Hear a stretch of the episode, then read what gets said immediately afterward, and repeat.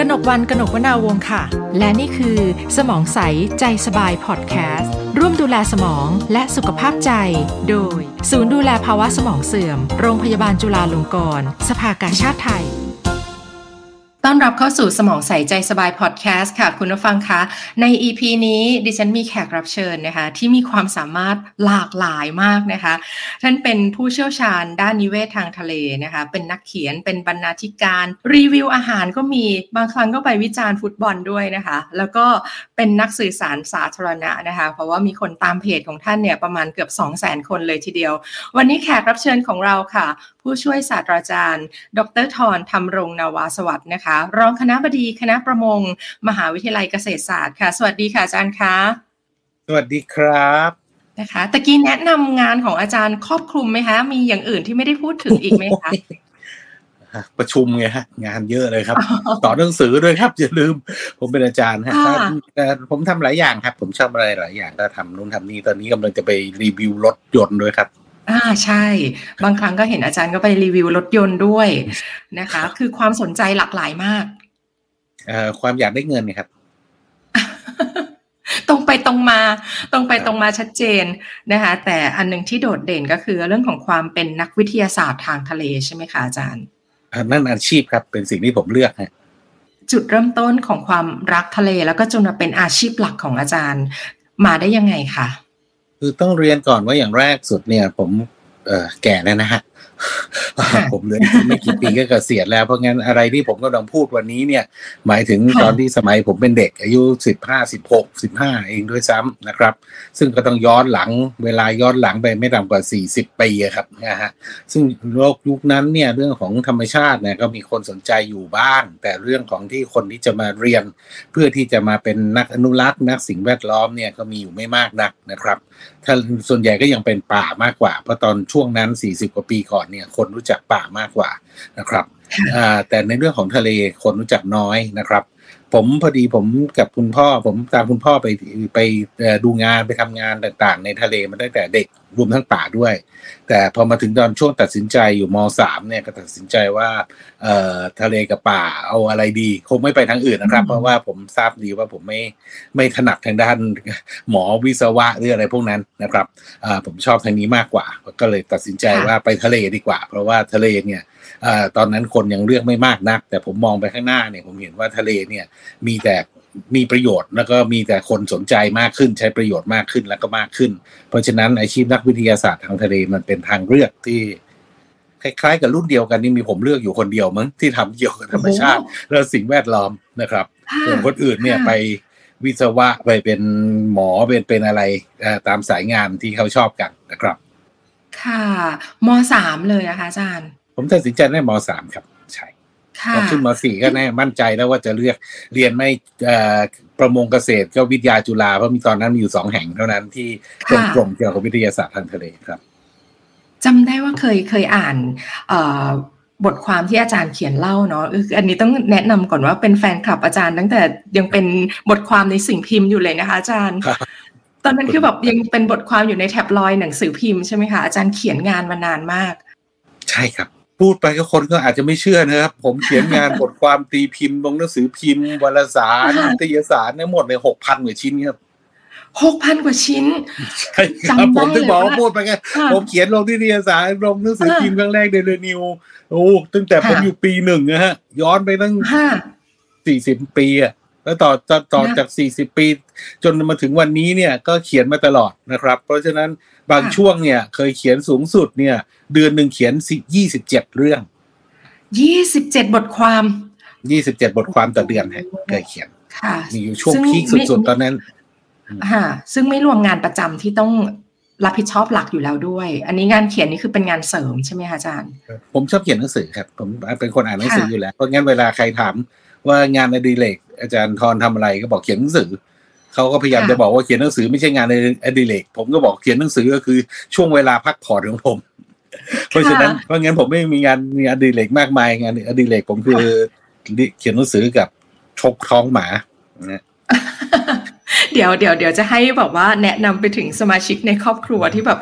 มักจะเป็นตัวละครในงานเล่าของอาจารย์เสมอเลย แม้จะเป็นเรื่องวิทยาศาสตร์ก็ตาม แต่ก็จะมีสมาชิกในครอบครัวเป็นเป็นตัวประกอบด้วยใช่ไหมคะอาจารย์ก็คงอย่างนั้นอาจารย์เขียนเล่าในบทความอย่างต่อเนื่องมา 40 ปีเนี่ยจำได้ว่าอาจารย์เคยบอกว่า จริง ๆ แล้วเป็นคนเรียนไม่เก่งแต่ว่าชอบคนไม่อยากเรียนมากกว่าฮะถ้าเกิดคือเก่งไม่เก่งไม่รู้รู้แต่ว่าเขายังไม่เคยพิสูจน์ว่าอยากเรียนเต็มที่แล้วจะเก่งไหมแต่อาจารย์เป็นคนไม่ไม่ได้คลั่งไคล้การเรียนอะใช่ไหมคะคลั่งเลยคลั่งไม่ไหวด้วย คนรอบด้านรุ่นผมมาต้องเรียนให้ทราบก่อนว่า ผมเรียนสัญญจุฬานะครับ ผมผมเป็นคนเกิดกลางเมืองใหญ่นะครับ แล้วก็เพื่อนรุ่นร่วมรุ่นผม แต่ละคนก็เก่งๆกันทั้งนั้นนะฮะเก่งแค่ไหนก็เก่งขนาดเป็นผู้ว่ากทมอยู่ตอนนี้แล้วอีกคนก็เป็นผอโรงพยาบาลจุฬาเก่งคอมไหมเพราะงั้น ผมผมก็เลยสู้ๆกันนะคือผมกับห้องเรียนไม่ค่อยเหมาะกันนะฮะชีวิตผมผมไม่ค่อยชอบอยู่ในห้อง ผมอยู่ในห้องเนี่ยผมเครียดซึ่งทุกคนน่าจะเป็นนะยกเว้นบางคนนะที่เรียนเก่ง คนส่วนใหญ่จะเหมือนผมอยู่ในห้องเรียนแล้วเครียดเพียงแต่ว่าผมเครียดก็เพราะว่าเขาสอนช้า ยังไงนะอาจารย์ สอนช้าคือพอพูดผมก็รู้เรื่องหมดแล้ว ผมขี้เกียจฟังช้าๆก็เลยไม่ฟังเข้าใจไหมยกเว้นวิชาพวกคำนวณผมเกลียดนะผมไม่ชอบคำนวณแต่ถ้าเกิดพวกชีวประวัติศาสตร์เลยอะไรพวกนี้ผมไปเร็วมากนะครับ ค่ะอ๋ออาจารย์ก็ไม่ชอบคำนวณ แล้วก็ไม่ได้ข้างคล้ายการเรียนแต่สุดท้ายมาเป็นนักวิทยาศาสตร์ ซึ่งคนทั่วไปอาจจะรู้สึกว่าวิทยาศาสตร์เป็นวิชาที่เรียนหนักมาก จริง ๆ เป็นแบบนั้นไหมคะ ไม่ไม่รู้เหมือนกัน ไม่ค่อยได้เรียนไงบอกแล้วไว้เรียนหนักไม่หนักไม่รู้รู้แต่ว่าก็จบเออแล้วก็จบด็อกเตอร์เออแต่ผมชอบทำงานมากเลยฮะ ถ้าเกิดปริญญาโทปริญญาเอกเร็วปีปื้ดปื้ดเลยฮะ เพราะว่าปริญญาโทปริญญาเอกผมเนี่ย ผมผมผมผมเข้าเข้าแนวถนัดผมไงคือคือแนวทำงาน แนวทำรายงาน แนวทำอะไรอะไรทำอะไรขึ้นมาไม่ใช่ท่องจำแล้วเขียนหรือคำนวณแล้วเขียนตามกรอกตามที่เขาให้กรอกเนี่ยไอ้อย่างนั้นผมทำไม่ค่อยได้ แต่ถ้าเกิดให้ผมแม่บอกว่าอ้าวเขียน essayพันห้าร้อยคำอย่างเงี้ย เรื่องนี้ผมไว้ข้อประเด็นเงี้ยผมทำได้ผมชอบอย่างนั้นกระจายนะฮะเพราะฉะนั้นผมจะถนัดในนั้นนั้นเพราะงั้นพอมาโทรมาเอกเนี่ย ผมจะเรียนเร็วมาก เพราะว่ามันไม่ต้องเรียน มันเป็นการหาข้อมูลค้นคว้าข้อมูลด้วยตัวเองมาวิเคราะห์ แล้วก็นำเสนอไอ้นั่นนะคือสิ่งที่ผมเก่ง แต่ถ้าเกิดให้ท่องให้นั่งจำแล้วไปนั่งจำทุกสิ่งทุกอย่าง แล้วก็มาตอบข้อสอบ ผมก็จะสงสัยตัวเองว่าทำไมผมต้องจำด้วยอะไรเงี้ยพอมันสงสัยตัวเองก็เลยเกิดความสับสนในชีวิตนะครับ ประมาณอย่างนั้นนะว่าได้รางวัลมาหมดนะฮะเอ้ยเด็กเด็กหลังห้องเด็กเรียนไม่เก่ง จริงๆไม่เรียกเด็กเด็กหลังห้องฮะเรียกว่าเด็กไม่อยู่ในห้องเลยมากกว่านะฮะผมเป็นน่าจะเป็นไอดอลได้เวลาผมสอนนี่อาจารย์เป็นไอดอล เป็นไอดอลของเด็กที่ไม่อยู่ในห้อง ไม่อยู่ในห้องเรียนไม่อยู่ไหนก็ไม่รู้ คือมันคนเรามันเก่งไม่เหมือนกันครับคนเราชอบไม่เหมือนกัน ผมในส่วนผมหาตัวส่วนที่ผมชอบเจอ แล้วผมก็พยายามพัฒนาในส่วนที่ผมชอบให้ผมเก่ง แล้วพอถึงหลังจากนั้นเนี่ยมันก็วนกลับมาถึงผลงานในที่สุดนะครับ เพราะฉะนั้นเนี่ยเอ่อถ้าเกิดถามว่าอะไรภูมิใจที่สุดก็คือผมได้รางวัลหมดเลย ตั้งแต่สมัยอยู่สันติจุฬาผมก็เป็นสิทธิ์เก่าเกียรติยศ ก่อนท่านผู้ไหว้แล้วก็ผมเป็นนิสิตเก่าดีเด่นของจุฬาแล้วผมก็แบบเป็นนิสิตเก่าดีเด่นของออสเตรเลียเพราะงั้นตลอดช่วงการชีวิตการเรียนที่สับสนในชีวิตของอาจารย์ทรเนี่ยท้ายสุดก่อนที่อาจารย์ทรจะเกษียณอาจารย์ทรก็ได้รับรางวัลรวดเดียวตั้งแต่ปหนึ่งยันปริญญาเอกได้รางวัลหมดอันนั้นก็เป็นกำลังใจให้น้องสู้ๆอย่าเพิ่งเกรดน้องอาจจะห่วยแต่ตอนจบมันทุกอย่างมันตัดสินแค่ตอนทำงานครับ นะคะคืออย่างน้อยถ้าคนพบตัวเองได้เจอใช่ไหมคะอาจารย์แล้วก็สามารถที่จะติดเครื่องได้เนาะทุกคนก็จะมีเส้นทางของตัวเองนะคะ อาจารย์ก็อยู่ในเส้นทางของความเป็นผู้เชี่ยวชาญด้านวิทยาศาสตร์ทางทะเลมาต่อเนื่องยาวนาน ให้อาจารย์พูดถึงท้องทะเลไทย ณปัจจุบันหน่อยดีไหมคะ เพราะว่าทุกวันเนี่ยเหมือนว่าผู้คนจะหันมาให้ความสนใจเนาะกับเรื่องของธรรมชาติมากขึ้น โดยเฉพาะกับทะเล แล้วยิ่งเราผ่านสถานการณ์โควิดมาสองสามปีเนี่ยค่ะอาจารย์ มันมันมีความเชื่อมโยงกันยังไง เกี่ยวกับเรื่องของระบบนิเวศ แล้วก็โรคติดต่อโรคระบาดที่เกิดขึ้นนะคะ คือจริง ๆ มันไม่เชื่อมกันเลยฮะแต่เชื่อมกันหน่อยก็ได้ ก็คือมันมีช่วงพักร้อนของทะเลอยู่ช่วงวูบวูบก็คือประมาณ 2 ปี แต่ตอนนี้เนี่ยเราก็ต้องทราบว่านักท่องเที่ยวปีนี้กลับมา 10 ล้านปีหน้าจะถึง 20 ล้าน แล้วก็จะพุ่งพรวด เพราะงั้นถ้าเกิดเรามองทะเลในภาพระยะภาพรวมเนี่ยการพักร้อน 2 ปีเนี่ย มันแทบจะไม่ได้หมายความว่าทะเลมันจะกลับมาปิ้งปังสวยเหมือนเดิมนะฮะมันเป็นไปไม่ได้อยู่แล้ว เพราะฉะนั้นสิ่งสำคัญก็คือหลังจากนี้เนี่ยเราจะเรียนรู้อะไรบ้างจากการถลุงทะเลก่อนหน้าโควิดจนเสียหาย เยอะนะครับ ตอนนี้เนี่ยพอเรามีโอกาสพักร้อนมีโอกาสตั้งสติพอจะเริ่มใหม่เนี่ยเราก็น่าจะเริ่มให้มันเขียวมากขึ้น ให้มันรบกวนธรรมชาติน้อยลงนะครับ แล้วแต่อย่างไรก็ตามการท่องเที่ยวหรือกิจการต่างๆ ในทะเลมันก็จะต้องสอดคล้องต้องไปด้วยกันนะครับก็คือนั่นก็คือภาพรวมง่ายๆครับแต่จริง ๆ แล้ว เรื่องทะเลณจุบันจุบันถ้าเกิดให้พูดตามตรงในการสื่อสารสำคัญที่สุดครับ เพราะว่าปัญหาของเราตอนนี้เนี่ยมันไม่ใช่เป็นปัญหาว่าใครไปเหยียบปะการังหรือทิ้งสมอหรือไล่ล่าปลาอะไรสักอย่างหนึ่งคนหนึ่งตัวอะไรเงี้ยมันกลายเป็นปัญหาในลักษณะของโลกร้อน ซึ่งส่งผลกระทบกับปะการังเป็นแสนแสนก้อน แต่ก็ไม่รู้จะไปบอกใครว่าใครเป็นคนผิดปัญหาคนผิดไม่เจอ เพราะทุกคนก็ชวนกันผิดทั้งนั้นเข้าใจนะฮะมีส่วนร่วมในการปล่อยก๊าซเรือนกระจกโลกร้อนน้ำทะเลร้อนจัดปะการังฟอกขาวตายทั้งแนว ถ้าเกิดบางคนเหยียบปะการัง ปะการังตายห้าก้อนสิบก้อน คนนั้นก็โดนรุมประนามโดนตำรวจจับโดนอะไรปุ๊บปุ๊บแต่ไอ้ปะการังตายทีละแสนก้อนล้านก้อนโดยโลกร้อนนี่ไม่รู้จะไปจับใครเข้าใจใช่ไหมครับ เพราะฉะนั้นตรงนี้เนี่ยการสื่อสารเป็นเรื่องสำคัญ รวมถึงเรื่องขยะทะเลที่ก็เห็นสัตว์ทะเลตายประจำถ้าเกิดเราไม่สื่อสาร คือมันใครจะไปตัดสรู้ถุงพลาสติกใบนั้นที่ทำให้มาเรียมตายเนี่ย อาจจะมาจากเด็กสามขวบก็ได้ เพราะฉะนั้นเนี่ยตรงนี้ที่สำคัญที่สุดก็คือตอนนี้เนี่ยกลไกที่จะสามารถรักทะเลไทยอนุรักษ์ทะเลโลกไว้ให้ได้เนี่ยก็คือการสื่อสาร มันไม่ใช่เป็นเรื่องของการบังคับใช้ทางกฎหมายอย่างเดียว อันนั้นก็ต้องทำต่อไป แต่ถ้าเกิดถามสาเหตุส่วนใหญ่ที่เป็นที่วิตกณวันนี้เนี่ยก็ต้องบอกว่าโลกร้อนขยะทะเล ซึ่งสองสาเหตุนั้นมันเกิดขึ้นจากการกระทำเป็นกิจกรรมต่างๆ ของมนุษย์ที่ทำให้มันเกิดขึ้น เพราะฉะนั้นถ้าเกิดจะให้มันหายไปหรือลดลง เราก็ต้องบอกพยายามหาทางสื่อสาร ให้คนส่วนใหญ่เข้าใจ และช่วยกันลดช่วยกันทางก๊าซเรือนกระจกทางขยะต่างๆ เพื่อให้ผลกระทบมันน้อยลง นั่นก็เป็นทางออกทางเดียว แล้วก็มองไปข้างหน้าอีกสิบยี่สิบสามสิบปีข้างหน้า นั่นคือประเด็นหลักเลยครับ ว่าจะทำยังไงให้คนส่วนใหญ่ช่วยกันลดขยะก๊าซเรือนกระจก เพื่อลดปัญหาหลักของเราโลกร้อนขยะท่วมทะเล ค่ะนะคะคือปัญหาโลกร้อนเนี่ยมันผลกระทบมันก็จะรุนแรงแล้วก็ชัดเจนมากขึ้นเรื่อยๆด้วยใช่ไหมคะอาจารย์โดยเฉพาะในรุ่นเราในรุ่นเรานี่แหละอย่างตอนนี้ปีนี้เป็นปีที่ฝนฟ้ารู้สึกว่าจะผิดเพี้ยนไปเยอะเลยทีเดียวแน่นอน หน้าหนาวอยู่ไหนเออฝนจะตกอีกแล้วนี่มันทันนี่มันทันเข้าทันวาแล้วเรามาเด็กๆผมทันวาเนี่ยผมใส่เสื้อหนาวไปโรงเรียนตั้งแต่กลางพฤศจิกาแล้วต้นพฤศจิกานี่รอไปทันวายไม่ได้ใส่เลยนะครับ นะคะโอ้มันใกล้ตัวแล้วมันก็รุนแรงมากขึ้นเรื่อยๆเนี่ยประเด็นอันหนึ่งที่อาจารย์ทำอย่างสม่ำเสมอคือการพยายามสื่อสารสาธารณะใช่ไหมคะ ให้ผู้คนเนี่ยได้เข้าใจแล้วก็เข้าเข้าถึงปัญหากันมากขึ้นผลตอบรับจากโซเชียลเป็นยังไงคะที่อาจารย์พยายามจะนำเสนอ คือผมเป็นคนสื่อสารกับสังคมมาตลอดนะครับ เพียงแต่ว่าเปลี่ยนรูปแบบของการสื่อสารไปเฉยๆ เพราะว่าอย่าลืมว่าผมเขียนหนังสือลงหนังสือพิมพ์มาตั้งแต่อายุสิบแปดผมชอบผมไม่ได้ผมไม่ได้อยากสื่อสารกับสังคมเพื่อที่จะแก้ปัญหาทะเล แต่ผมชอบสื่อสารกับใครก็ได้ที่เป็นคนอ่านหนังสือของผมตั้งแต่ผมเด็ก เข้าใจใช่ไหมครับ เพียงแต่ว่าเมื่อสองอย่างมันมันชอบความชอบเนี่ยมาคู่กันเมื่อชอบทะเลกับการสื่อกับการเขียนหนังสือเนี่ยมันมาคู่กันอยู่แล้ว เพราะเพราะนั้นพอถึงจุดหนึ่งเนี่ยเราก็เอาสองอย่างมา collab กันศัพท์ปัจจุบันเนี่ยฮะซึ่งไอ้ collab กันนี่ผม collab มาเมื่อสามสิบกว่าปีก่อนนะครับ collab มาเรื่อยๆ เพราะฉะนั้นผมก็สื่อสารจะเปลี่ยนจากหนังสือพิมพ์มาเป็นวารสารมาเป็นหนังสือ มาเป็นโซเชียลมาเป็น Facebook หรืออะไรก็ตามเนี่ย ทั้งหลายทั้งปวงก็กลับมาที่คอนเทนต์คอนเทนต์ก็คือเราเป็นคน คิดวิเคราะห์ เราก็แค่นำเสนอออกไป เพียงแต่ว่าสื่อแต่ละแบบมันก็มีรูปแบบในการนำเสนอที่ต่างกัน เพราะฉะนั้นในสื่อในเรื่องของเฟซบุ๊กมันก็มีรูปแบบของการสื่อสารที่แตกต่างกับเขียนหนังสือทั่วไป จะเห็นอย่างชัดๆชัดๆถ้าเกิดติดตามเฟซผมเนี่ยจะเห็นชัดเจนว่าเวลาผมเขียนใน Facebook เนี่ยผมจะมีย่อหน้าเยอะมากขณะที่เขียนหนังสือปกติคอลัมน์เนี่ยย่อหน้าจะไม่จะจะจะเป็นย่อหน้าแบบการเขียนหนังสือปกติ อันนั้นเป็นตัวอย่างง่ายๆนะครับ รวมถึงเรื่องการพูดการวิทยุเรื่องอะไรต่างๆ วิทยุนี่ผมทำมาตั้งแต่น่าจะเกือบสามสิบปีแล้วนะที่ทำวิทยุต่อเนื่องมาจนถึงปัจจุบันครับ เพราะฉะนั้นนั่นอันนั้นก็คือรูปแบบการสื่อสารมีการเปลี่ยนแปลงได้ตลอดนะครับเพียงแต่ว่าคอนเทนต์เหมือนเดิม เป้าหมายเหมือนเดิมก็คือทำให้คนรักทะเลมากขึ้น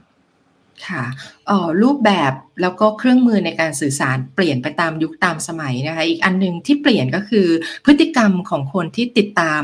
งานของอาจารย์ด้วยไหมคะ คือถ้าอย่างเป็นสมัยก่อนเป็นสิ่งพิมพ์ หรือเป็นวิทยุ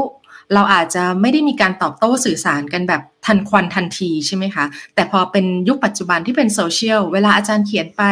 บางครั้งก็จะมีคนที่มีทั้งความเห็นด้วยความเห็นต่างตอบโต้กันในโซเชียลอาจารย์เจอยังไงบ้างไหมคะ คือผมหลีกหลีกเลี่ยงดราม่า นะฮะอันแรกสุดเนี่ยมันเป็น Facebook นะฮะเพราะงั้นเฟซเนี่ยมันเฟซส่วนตัว เพราะฉะนั้นถ้าเกิดเริ่มจากใครเริ่มว่าผมผมก็จะเอ่อดีลีทอย่างรวดเร็วนะครับแล้วก็บล็อกเลยง่ายมากนะครับมันไม่ใช่เป็นเพจนะฮะ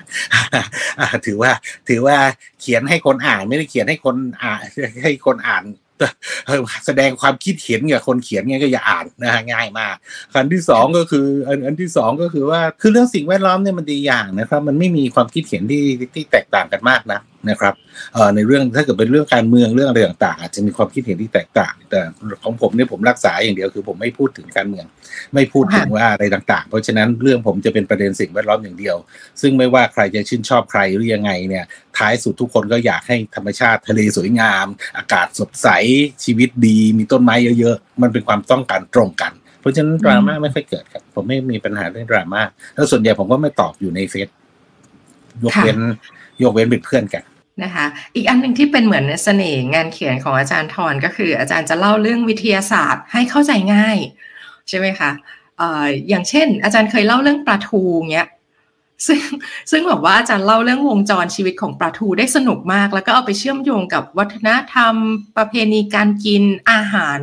ต่างๆ นานาด้วยอาจารย์ไปเอาวิธีการเล่าวิทยาศาสตร์ให้มาสนุกอย่างนี้ได้ยังไงอะคะเอ่อเริ่มต้นด้วยการอยากได้ตังค์นะฮะค่ะใช่ครับเพราะผมผมเขียนผมเอ่อต้องเรียนให้ทราบว่าผมเขียนสารคดีในรูปแบบที่รูปแบบที่เขียนอย่างนี้เนี่ย ผมเขียนตั้งแต่โอ้กี่ปีเกือบสามสิบปีแล้วนะพอเกือบสามสิบปีก็การการเขียนผมหลักการของผมง่าย ๆ ก็คือการเขียนต้องแตกต่าง ถ้าเกิดไม่เขียนเหมือนคนอื่นก็ไม่ต้องเขียน ไม่รู้จะไปจะไปขายใครได้ เพราะฉะนั้นผมเขียนหนังสือตั้งแต่ใต้ทะเลมีความรักแล้วครับ ใต้ทะเลมีความรักถ้าเกิดใครเป็นคนอ่านผลงานแรก ๆ เกี่ยวกับทะเลก็เป็นหนังสือรุ่นแรก ๆ ที่เกี่ยวข้องกับทะเล เป็นนิทานก่อนนอน ชื่อมันก็ชัดเจนอยู่สโลแกนของใต้ทะเลมีความรักที่เขียนมาสามสี่เล่มเนี่ยก็คือเอ่อบทความวิชาการและนิทานก่อนนอน มันเป็นการคอลแลบกันอยู่แล้วตั้งสามสิบปีแล้ว เพราะฉะนั้นที่สิ่งที่เขียนอยู่วันนี้เนี่ย มันก็คือสิ่งเดียวกับที่ผมพยายามนำเสนอมาเมื่อสามสิบปีก่อน แล้วก็ดัดแปลงมาเรื่อยๆทำมาเรื่อยๆ แต่เมื่อสามสิบปีก่อนก็คือ อยากให้คนรักทะเลด้วย แล้วก็อยากอยากได้เงินด้วยผมต้องเรียนให้ให้ให้ทราบก่อนว่า ผมไม่ได้เป็นคนรวยหรือมีคนเป็นคนที่สำนึกกับสังคม หรือรักธรรมชาติมากเป็นพิเศษนะครับเออแล้วก็มาทำงานเพื่อเป็นงานงานงานเพราะความรักนักวิทยาศาสตร์ทางทะเลคืออาชีพผม ดังนั้นผมไม่มีเลิกฮะใครจะเลิกอะไรหรือยังไงยังไง ผมทำทำอาชีพนี้ก็เหมือนคุณหมอฮะ คุณหมอก็คือคุณหมอแล้วก็ยังเป็นคุณหมอต่อไปตั้งแต่ต้นจนจบนะคะสเสน่ห์ของงานวิทยาศาสตร์ทางทะเลคืออะไรคะอาจารย์ ตื่นเต้นนะเล่าใจท้าทายลงทะเลสบายสนุก เออเยอะแยะมากปลายไปหมดสาวก็เยอะน้ำอันนี้คือคือจุดที่ผมเลือกตั้งแต่ป่ากับทะเลแล้วครับเพ ราะว่าผมคิดถึงป่าแล้วผมรู้สึกว่าผมต้องเดินเขา แล้วก็โอ้ยมันเหนื่อยร้อน ใส่ชุดป้องกันท่าเองขนาดนี้ทะเลใส่กางเกง นอนอาบแดดพอทำงานก็ตีลกาลงน้ำก็แค่นั้นจะลุกจะตาย เพราะฉะนั้นเสน่ห์มันชัดเจนอยู่แล้วนะครับ แล้วมองไปรอบๆก็มีนักดำน้ำน่ารักอ่าเพราะฉะนั้นเนี่ยมันก็ชัดเจนอยู่แล้ว คืองานงานใต้ทะเลอะมันเป็นมันเป็นพื้นที่ที่มันไม่ใช่พื้นที่ปกติของมนุษย์เรานะมนุษย์เราเป็นสัตว์บกนะอาจารย์ แต่อาจารย์เลือกลงน้ำเลยนะก็ คือผมต้องเข้าใจในนิสัยผมอย่างที่ผมเรียนไปหมดแล้วผมไม่ชอบอยู่ในห้องเรียนผม คือผมไม่ชอบอยู่ในกรอบแล้วระเบียบนู่นนี่นั่นผมเบื่อมากเกลียดมากเอ่อเพราะฉะนั้นเพราะฉะนั้นเนี่ยสิ่งที่สิ่งที่ชอบก็คือสิ่งที่อยู่นอกข้างนอกอยู่แล้วเพราะงั้นมันก็ตรงกับที่บอกแล้วมนุษย์อยู่บนบก ผมอยู่ในน้ำความท้าทายมันคือสิ่งเรื่องสนุกนะฮะสมัยเด็กๆเนี่ยมันสนุกกว่านี้เยอะท้าทายในการดำน้ำหาสัตว์ชนิดใหม่ที่ไม่เคยมีรายงานในประเทศไทย อันนั้นผมหาเจอตั้งเยอะแยะนะฮะทำหนังสือไม่รู้กี่เล่มนะครับแต่พอมาถึงทางวันนี้เนี่ย จริง ๆ ก็อยากไปกลับไปทำงานเด็ก ๆ นะครับ ปัญหาก็คือว่าทะเลมันมีปัญหาเยอะเหลือเกิน แล้วคนที่จะต้องมาจัดการกับปัญหาในระดับห้องประชุมระดับชาติอย่างเงี้ยมันไม่ค่อยมี ผมก็เลยกลายเป็นความท้าทายใหม่ก็คือท้าทายให้ท่านประธานเห็นคล้อยตามกับผมว่า ถ้าเกิดทำอย่างนี้แล้วสัตว์ตายเยอะแน่ช่วยกรุณาเปลี่ยนรูปแบบหรือระบบหรืออะไรอย่างเงี้ยไอ้นั่นคือหรือท้าทายในการผลักดันให้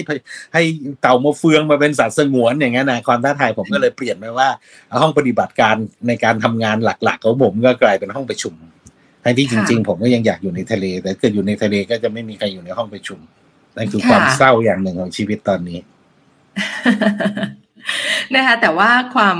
เอ่อเรียกว่าพลังในห้องประชุมเนี่ยมันก็นำไปสู่การเปลี่ยนแปลงในเชิงนโยบายหลายเรื่องใช่ไหมคะอาจารย์แล้วอาจารย์ก็จะเขียนเล่าเรื่องความคืบหน้า ในการพยายามประสานความร่วมมือไปด้วยนะคะ มีอะไรที่อาจารย์อยากจะเล่าให้กับผู้ฟังของเราทางพอดแคสต์ฟังไหมคะว่า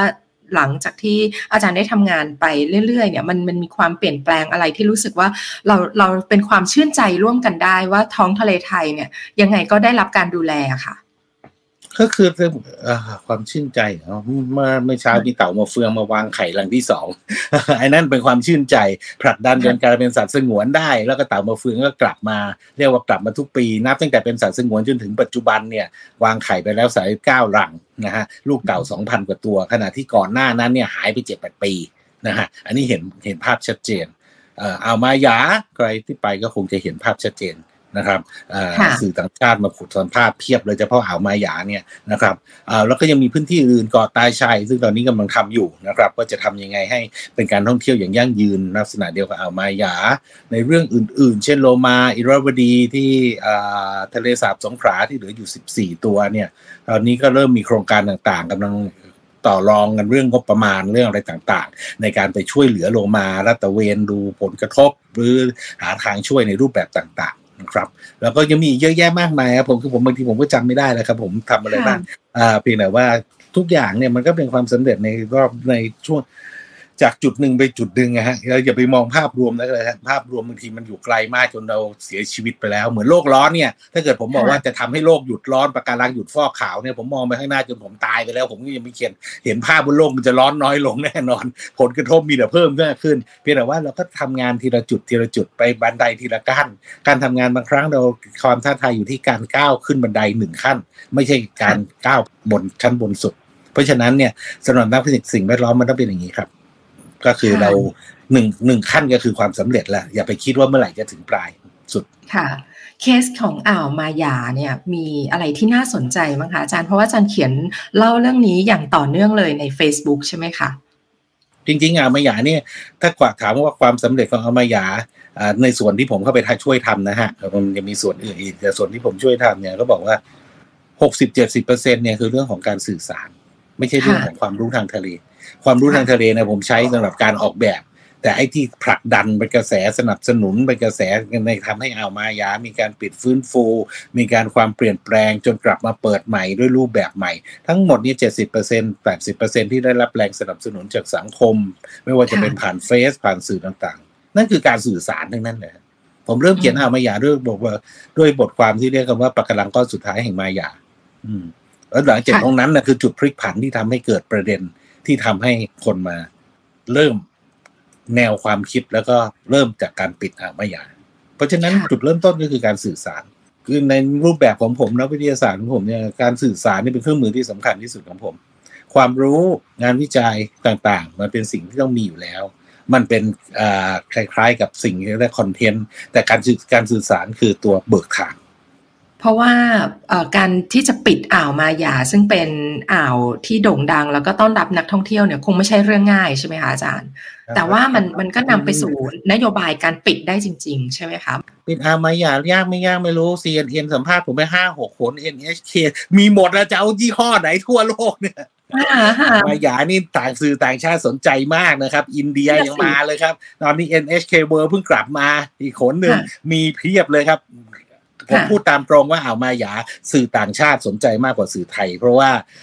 ตลอดช่วงสามปีสี่ปีที่ผ่านมาตั้งแต่เริ่มปิดจนถึงปัจจุบันเนี่ยผมสัมภาษณ์ถ้าเกิดเฉลี่ยก็อาทิตย์ละครั้งนะฮะสำหรับสื่อต่างชาตินะครับ ค่ะทำไมต่างชาติถึงสนใจ อาจารย์ลองวิเคราะห์หน่อยได้ไหมคะเพราะเขารู้ดีว่ามันเป็นเรื่องยากเย็นแสนเข็นของของอ่าวแห่งหนึ่ง ซึ่งเป็นจุดท่องเที่ยวที่นักท่องเที่ยวรู้กี่พันดังโด่งดังไปทั่วโลก แล้วจู่ๆก็ปิด แล้วก็จู่ๆก็เปิดใหม่ แล้วก็กลายมาเป็นการภาพความสวยงามอย่างที่เห็นกันในทุกวันนี้ มันยากยากมากฉะนั้นเนี่ยมันก็เขาก็สนใจ เพราะว่าเขาก็อยากให้เอาโมเดลเอามาอย่าไปใช้กับประเทศอื่น ซึ่งแทบทุกประเทศก็เผชิญกับสถานการณ์คล้าย ๆ กับเรา แต่เอามาหยาเนี่ย มันคล้าย ๆ กับบอกโลกว่ามันเป็นจุดพลิกผันของการท่องเที่ยวทางทะเลของโลกนะครับ ไม่ใช่ของประเทศไทยอย่างเดียว เขาก็เลยสนใจกันมากครับ ค่ะความยากของการที่จะทำให้เรื่องยากๆแบบนี้มันเกิดขึ้นในประเทศไทยเนี่ย ความยากที่อาจารย์ผ่านมาได้แล้วมันคืออะไรคะ มันบอกกันไม่ได้นะครับพูดตามตรงว่า คือผมทำงานมานานมากนะครับผมเจออะไรต่างๆ มาตลอด แล้วก็งานที่ผมทำส่วนใหญ่เนี่ยจะเป็นงาน คือเป็นงานที่หลุดออกจากกรอบวิทยาศาสตร์ด้วยนะครับสื่อสารเขียนหนังสือไปร่วมประชุมไปทำอะไรนู่นทำมาทำมาตั้งแต่เด็กแล้วนะครับ เพราะฉะนั้นเมื่อผ่านไปสามสิบห้าปี ถามว่าคุณทอดกล้วยแขกยังไงให้อร่อยเนี่ย จะให้คุณป้าคนนั้นบอกยังไง ป้าก็ได้แต่บอกว่าป้าทอดมาแล้วสามสิบห้าปี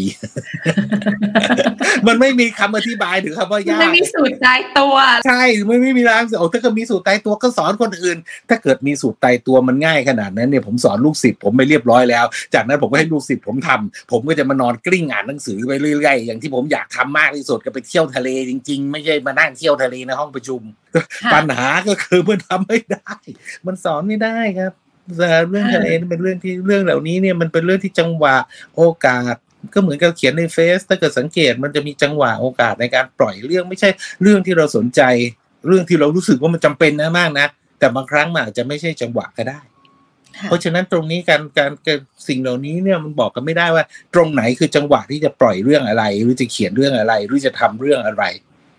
มันตรงนั้นเป็นเรื่องสำคัญมากครับเพียงแต่ว่าไอ้ตรงนั้นไม่รู้จะสอนยังไงครับ อีกอันหนึ่งที่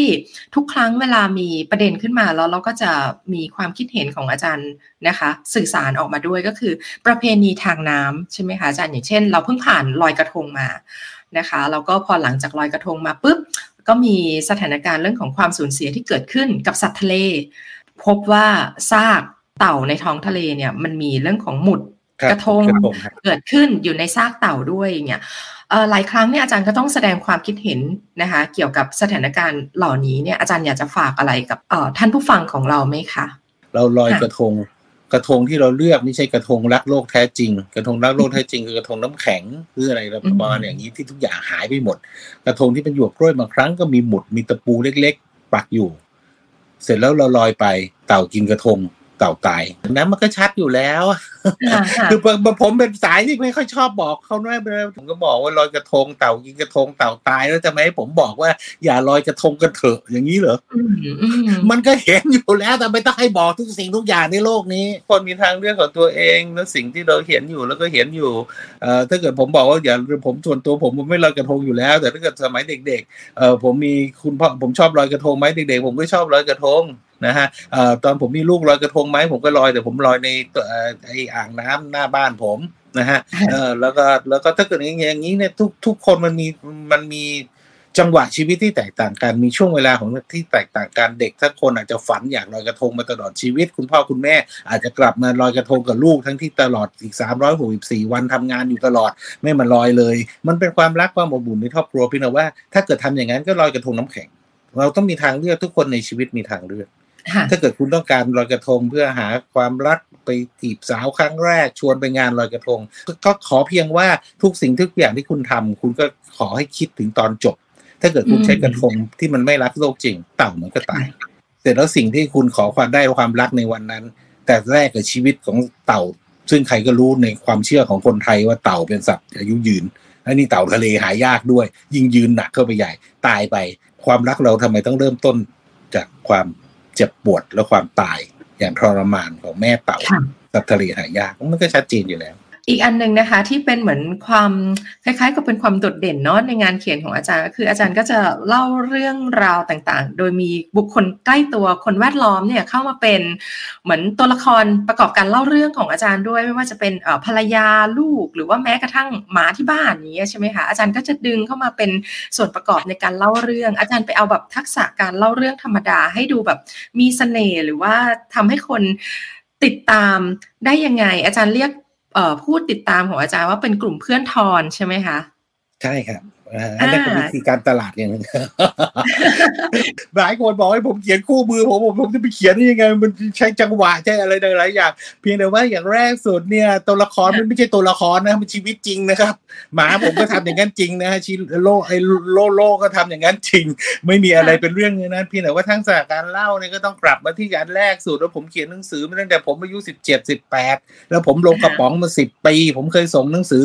ต้นฉบับไปนิตยสารแทบทุกอันสมัยเริ่มเขียนใหม่ ๆ แล้วก็หายเงียบแล้วบางทีก็มีกองบอกอเขียนมาว่าโทษทียังไม่ผ่าน ผมทำอย่างนั้นมาเกือบสิบปี ผมขายหนังสือเล่มแรกทั้งงานหนังสือเนี่ย ขายได้สิบเอ็ดเล่มทั้งงานนะงานหนังสือสมัยก่อนนะครับผมยืนเฝ้าบูธตลอดทุกวัน ไม่ใช่บูธด้วย เป็นโต๊ะขาย ถ้าเกิดทำอย่างนั้นมาแล้วยังหน้าด้านเขียนมาจนถึงปัจจุบันเนี่ย ก็แปลว่าคำตอบมันก็มีอยู่อย่างเดียวว่าถ้าเกิดคุณหน้าด้านในขนาดนั้น เขียนหนังสือโลกระป๋องมันเป็นเป็นสิบสิบปี ขายหนังสือเล่มแรกในงานเปิดตัวได้มาสิบสี่เล่มตลอดงานสิบวันเนี่ย แล้วคุณยังหน้าด้านเขียนอยู่คุณเก่งเองฮะผมรับประกันแล้วผมทำมาแล้ว อืมนะคะอาจารย์ก็ถือว่าเป็นคนที่แบบว่าทำงานหลากหลายเนาะแล้วอาจารย์ก็ก็ใช้ร่างกายเนี่ยในงานของอาจารย์แบบทุกแขนงเลย อาจารย์ดูแลสุขภาพของตัวเองยังไง ในวัยที่อาจารย์บอกกำลังจะเกษียณแล้วไม่ดูเล่นกับหมา เดี๋ยวดูแลสุขภาพอย่างเงี้ยไม่ดู สุขภาพผม มันอยู่กับอารมณ์ครับผมค่อนข้างเชื่อพอดีผมบ้านผมอยู่กลางเมือง แล้วก็ผมมีต้นไม้ ผมนอนกระดิกเท้าดูต้นไม้เฉยๆไม่ต้องขับรถไปสามชั่วโมงไปดูต้นไม้นะข้อแรก ข้อที่สองมีหมาไว้ระบายออกความเครียดเวลาเครียดก็ลงไปทำร้ายหมานะฮะชอบจะเดี๋ยวลงไปลงไปแกล้งมันดีดีกว่าการแกล้งหมาเป็นการระบายความเครียดที่ดีนะฮะไม่ใช่ทำร้ายนะฮะเรียกว่าแกล้ง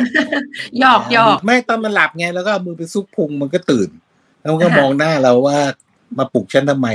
แล้วแลบลิ้นให้มันแล้วก็เดินกลับมาทำงานต่อเข้าใจไหมครับสบายใจละใช่ใช่ใช่ใช่คือคือขณะที่เรากำลังทำงานอยู่เนี่ย มีสิ่งมีชีวิตที่กำลังกินอาหารจากเงินเดือนเราเนี่ยกำลังหลับอยู่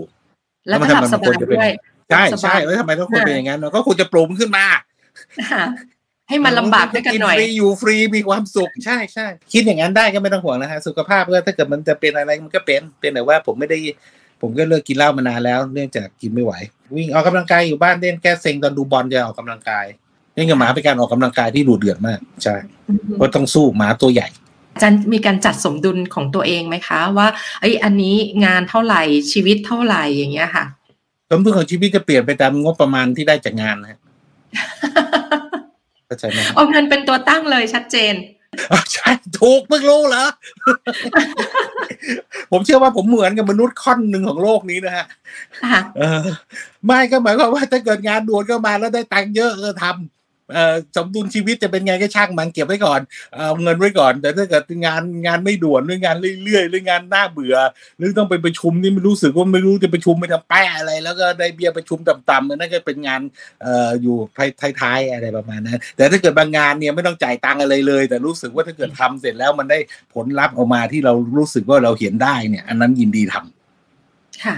เข้าใจไหมฮะเหมือนกับมีคนเชิญผมมาพูดกับทุกวันนะครับผมพูดตามตรง แต่ผมก็จะถามไปเสมอว่าพูดให้คนฟังเท่าไหร่ก็บอกเป็นเด็กๆสามสี่สิบคนค่ะ ผมก็บอกว่าผมสอนอยู่วันหนึ่งเนี่ยต่อเทอมหนึ่งเนี่ยผมสอนนิสิตสามพันคนถ้าเกิดผมไปพูดให้คุณสี่สิบคนเนี่ยถ้ากับผมต้องหยุดคอร์สสอนสามร้อยคนไหมเข้าใจใช่ไหมครับ แต่ท้ายสุดถ้าเกิดงานที่มันงานเข้าเป้างานที่รู้สึกว่าถ้าเกิดไปทำแล้วโอเค มันเกิดผล หลายครั้งเนี่ยก็ก็ไปทำออกตังเองก็ไป น้ำมันรั่วที่แม่ลำพึง ผมก็ไปจะออกตังเองตลอดจนถึงตอนนี้ก็ยังยังไม่ไม่คิดว่าจะได้ตังค์ไม่คือไม่ได้ขอตังค์ด้วยซ้ำแต่ไปเองไอ้งานอย่างนั้นนะโอเคไอ้งานเขาเรียกงานฉุกเฉินอาจารย์วางงานของตัวเองเอาไว้ยังไงในอนาคตไหมคะ ถ้าวันหนึ่งอาจารย์เกษียณแล้วอาจารย์ต้องส่งไม้ต่อคิดว่าให้คนผมได้รุ่นหลังเกษียณนะอะไรนะคะ คิดว่าผมได้เกษียณเหรอ ผมก็ไม่สงสัยอยู่เนี่ยให้เป็นสิ่หมายที่ถึงผมว่ารู้สึกในมันชีวิตต้องมีการส่งต่องานให้คนรุ่นต่อๆไปอย่างเงี้ยอาจารย์ผมอยากชื่จะอส่งต่อแบบไหนยังไงอะคะคือต้องเข้าใจนะฮะว่าว่าว่าว่าเวลามีเหตุการณ์อะไรขึ้นหรือมีสื่อที่จะมาสัมภาษณ์อยู่ตลอดเวลาเนี่ยค่ะก็ไม่ได้สัมภาษณ์เพราะว่าผมเป็นอาจารย์ที่เกษตรนะคะต้องสัมภาษณ์ผมเพราะผมเป็นดรทอน ค่ะเพราะฉะนั้นคำว่าดรทอนที่ไปส่งต่อให้ใครได้นะค่ะเพราะฉะนั้นงานบางงานน่ะส่งได้งานบางอย่างงานสอนไม่มีปัญหาเพราะว่าทำกันมานานแล้วก็ให้ลูกศิษย์รับผิดชอบไปเกือบหมดแล้วไอ้อย่างงานสอนในมหาวิทยาลัยไม่มีปัญหา